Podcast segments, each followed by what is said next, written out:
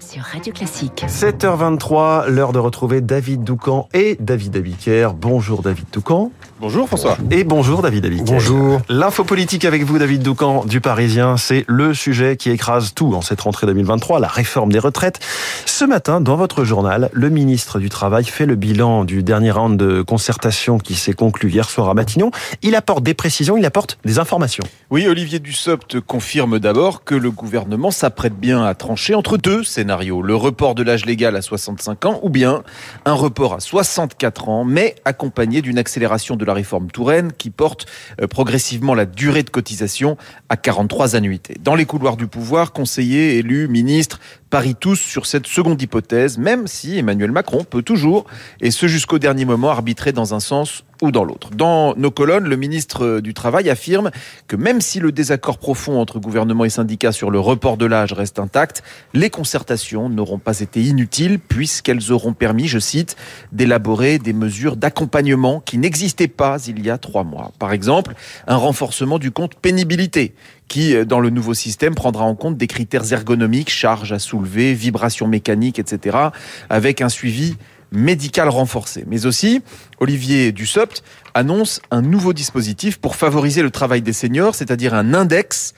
par branche professionnelle, un peu sur le modèle de l'égalité homme-femme, un outil euh, pour obliger les entreprises à faire la transparence sur le nombre de seniors dans les effectifs avec obligation de rendre public les résultats. Ce qui fait dire à Olivier Dussopt que le gouvernement a répondu aux demandes des syndicats réformistes. Oui, il assume euh, le désaccord sur le cœur de la réforme, l'âge, mais il refuse de laisser dire que le gouvernement se montre inflexible. Cette interview est un mode d'emploi de la stratégie que déploiera le gouvernement dans les prochaines semaines. 1.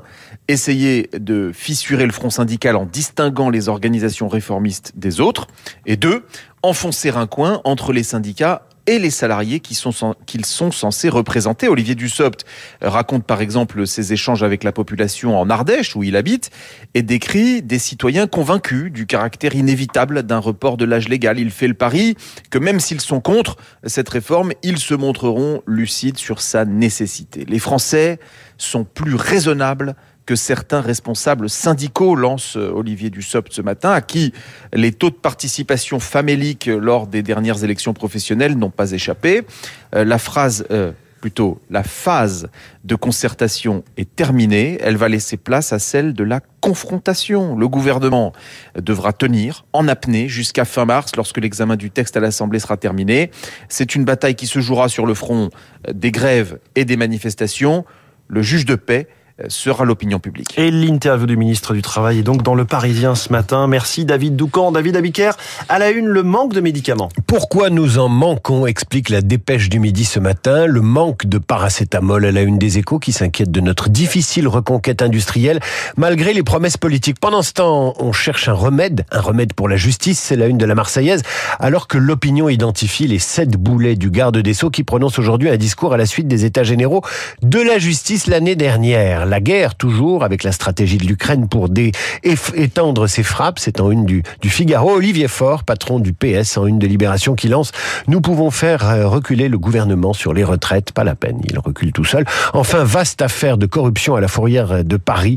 En une du Parisien aujourd'hui en France, je vous la raconte à 8h30. Ça dépasse l'entendement. Merci beaucoup David euh, Abiker. À tout à l'heure 8h30. Bonjour Renaud Blanc. Bonjour François. Le programme de la matinale. À 7h40, je recevrai le général Dominique Trinquant. Vous le savez, la France va livrer des blindés légers à l'Ukraine. C'est la première fois qu'un pays européen livre des chars de conception occidentale à Kiev.